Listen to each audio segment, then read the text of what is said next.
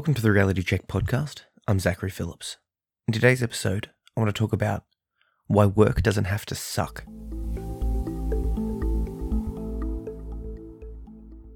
I feel like there's this massive misnomer that people just, for whatever reason, subscribe to. They think that work has to suck. And, you know, you see it all the time on social media or talking to people they will complain about Monday or, you know, hope or pray that it's Friday. And it's like they're just counting time, just getting through the hours, getting through the days, just hoping, praying, begging that their workday is over. And to me, that's horribly depressing. Um, and and I want to try and dispel some some ideas that suggest that you don't you can't like your work. So First of all, why does it happen? Well, the word work implies that it's not that fun. And, you know, obviously, you know, given the nature of humanity, everyone has to p- contribute something in order to survive. You know, it just makes sense. But why does that thing have to be something that you don't like? Why does that thing have to cause you mental duress and stress and anger and resentment? Why does it have to be something that you're just counting time or going through the motions until the end of the day or the end of the week, just so you can have a couple of days off, or just so you can have, like, you know, a few weeks off at the end of the year. I don't think it has to be like that. And here's why I think that people get stuck in ruts. We get stuck in comfortable ruts, as in, we're not 100% happy in the work life or the relationship, whatever we're doing, but it's comfortable, so we accept it. Or we get stuck in the rut of having a bunch of money. You know, if you're on an income that's of a certain amount. Let's say it's 50,000 a year. And then you start disliking your job or you know, there's a coworker that you can't stand anymore or whatever happens and you start feeling like you want to leave. But if you leave, you'll be unemployed for a while and you'll run the risk of not getting that same amount of money the next time you start, you know, when you find another job. But the question is is does it really matter? Now, obviously there's a base level of money that everyone needs to earn. But beyond that base level, and it'll be different for everyone, you know, depending on where you live and your family situation and all that sort of stuff. But beyond that base level, it's all just gravy. But, you know, I'm speaking from experience. I was on a pretty decent wage working full time and with some part time jobs after that as well. And I was doing about maybe 55 to 60 hours a week. But I wasn't that happy. However, I'd gotten used to the lifestyle of earning that much money. And that meant that I could afford better food, I could go out more often, I could buy better clothes, and I could just live a more frivolous existence. You know, I, I look around my house and I see some of the some of the things that I purchased then, and you know, I wish I had that money in my pocket now because man, those items are just useless to me. But at the time, they seemed like necessities. And I guess I had the money to justify those expenses. You know, I didn't have to question as much the desire or the need. I could just, you know, oh, that thing seems cool, I'll get it. And that's because, you know, back then there was two incomes coming to the family, myself and my wife, and we didn't have a child, so we had, you know, more disposable income. But the point I'm trying to make is is that a lot of those things weren't necessary. However, at the time, it felt necessary. And you know, to a more extent, this didn't happen with me, but it happens with a lot of people. They'll they'll get a job and they'll get a raise, and you know they get keep earning more money, but as they do, their expenses go up. Maybe they get a new car loan or a house loan or something like that, and what happens is is the expenses go up along with their income, and thus they can't afford to quit. They can't afford to change because the repayments on the property and the car and all that sort of stuff would eat them up. Luckily, I didn't fall into that trap, but it, there was still a mental trap there. So when I decided to reduce my workload to the bare minimum, you know, now I only do about three days a week of quote unquote work, but the rest of my time spent on writing and pursuing my pursuing what I want to be doing with my life. I can I can work the 3 days and cover the expenses.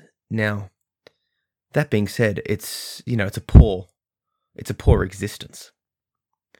I, I can't afford that much, but now I've got the time to do more writing and do more content creation and all that sort of stuff.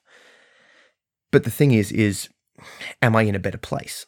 And I would say unequivocally yes. My mental state has significantly improved and I'm enjoying my life. I'm enjoying my life a lot more because, well, for one, I've got more time, but two, I'm living it with some meaning. And those three days of work, I'm still doing the same sort of work that I used to be doing. I'm, I'm a high school teacher. But because it's part time and I found a workplace that I enjoy working, I'm actually, the work itself has gotten better. My point of sharing this story is to show you that it can be done. If you've got a dream that you want to pursue, you can do it. You've just got to take the leap and cop the loss. So for me, it was a significant change in quote unquote lifestyle because I couldn't afford to go out as much. I can't just frivolously spend on clothes or technology or, you know, any of the random crap that I used to spend it on. I just I just don't have that money. And whilst it's restrictive, it also shows me what I actually value in life. I don't need all of those things to survive. So if you're looking around and you're contemplating pursuing your goals and pursuing your dreams, be aware that a lot of the stuff that is holding you back. A lot of that going, well, I won't be able to do this, I won't be able to do that. A lot of that won't matter. And in fact, you won't even really miss it because if you're starting to follow your dreams, that that's where the gold in life comes in. That's where the that's where the joy is. You know, what else is there to do in life other than pursue your dreams if you really think about it? I got fed up with the idea of working full time and with the goal of making money just to survive into a life or survive until an age that I could retire. What's what's the point in that? You know, what's the point in just marking time and going through life just to die? I that thought became too overwhelming and I had to change but I can hear people saying, well, I can't afford it. You know, I've got this problem, I've got that problem. There's family, there's, I'm sick, or my family's sick, or, you know, I've got mortgage repayments, I've got credit repayments, I've got all this sort of stuff. Look, I get it. But my counter to that is this there will always be issues. There will always be problems. There will always be people saying that you can't. There'll always, always be reasons saying that you can't.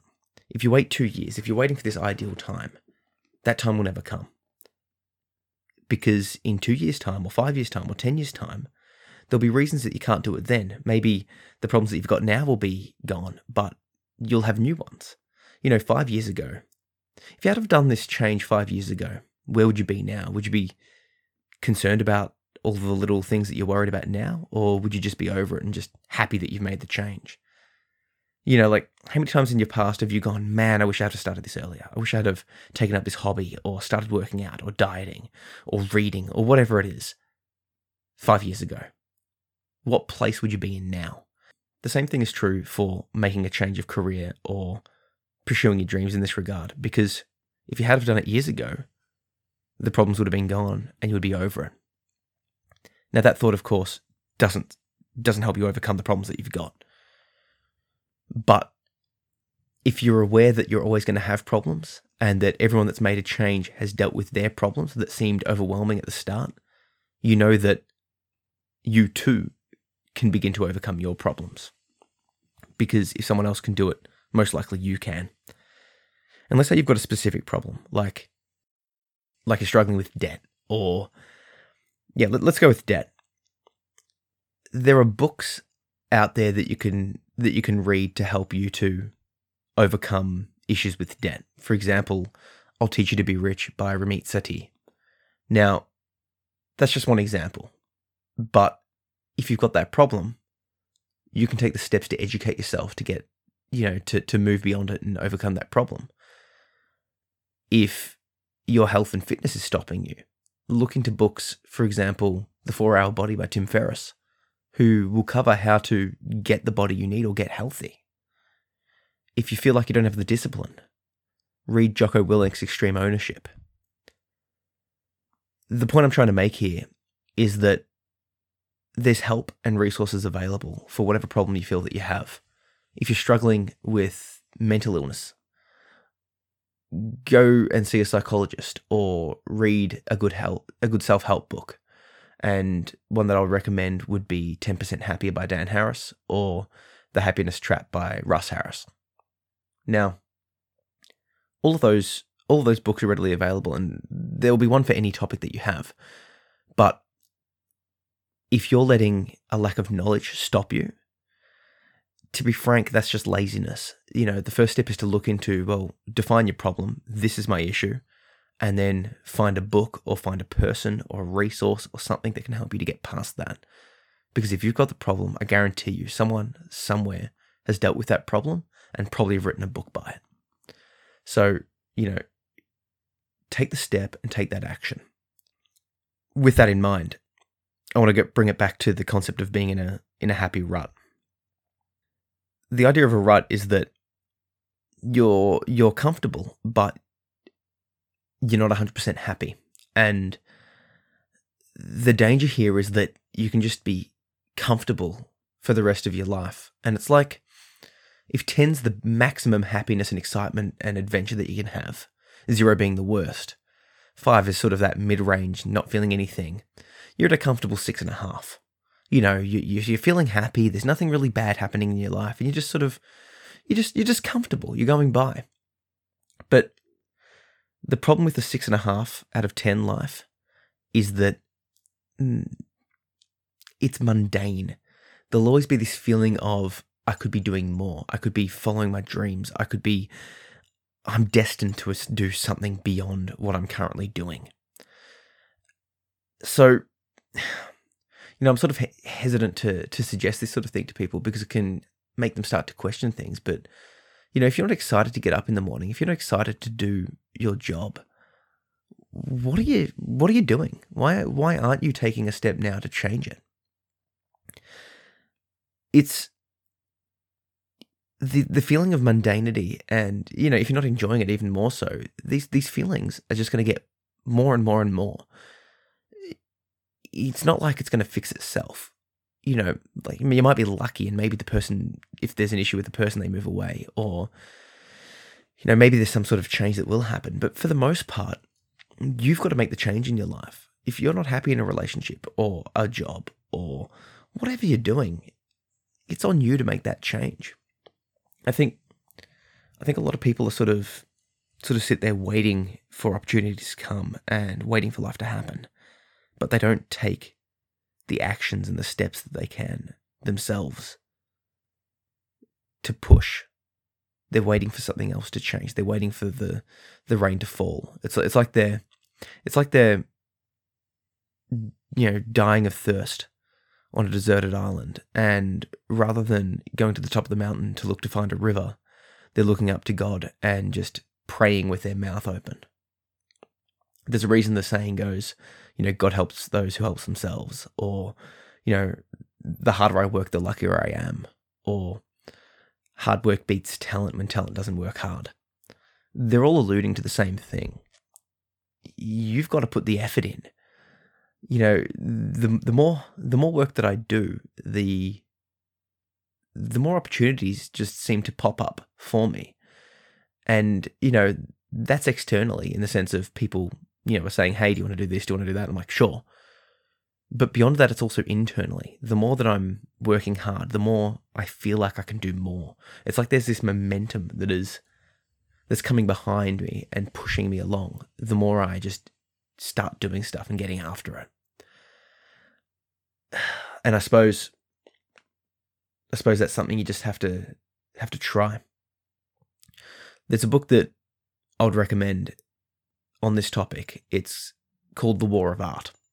And this book and all the books that I've mentioned, I'll put links in uh, the comment section so you can click through to Amazon and buy them if you like.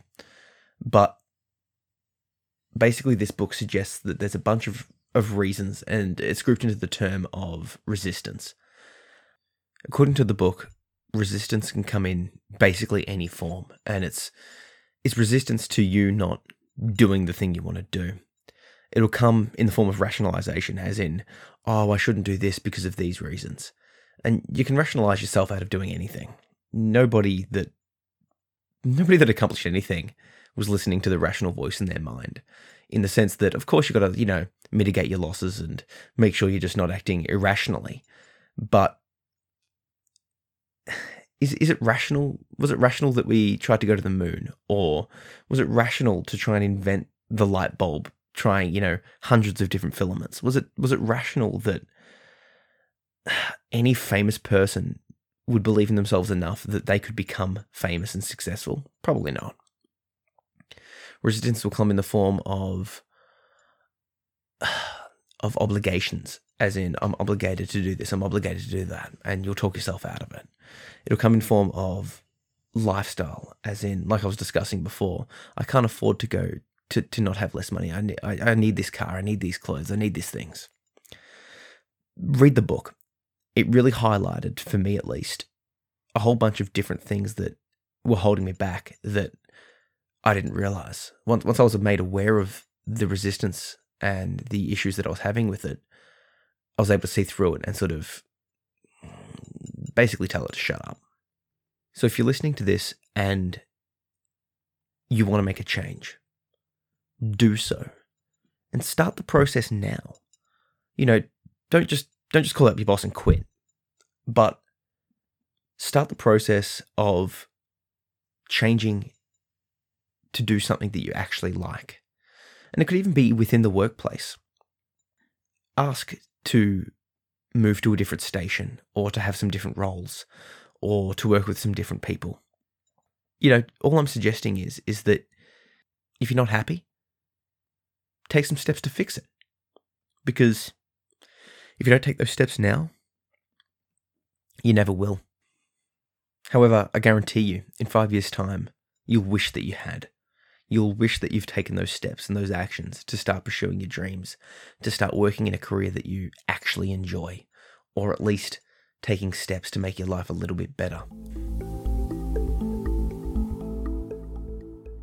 Thanks for listening. If you want to check out my book or blog or my Share Your Story project, you can head over to my website at zachary-phillips.com. And just a final note, I'm going to do an Ask Me Anything podcast fairly soon. So if you connect with me through my website or on social media at Zach P. Phillips, I'm on Twitter, Instagram, and Facebook. You can ask me any questions you like, and in the next podcast, I'll make my way through them. I wanted to address the things that you want to hear, so please shoot me a message, ask away, and yeah, see you next time.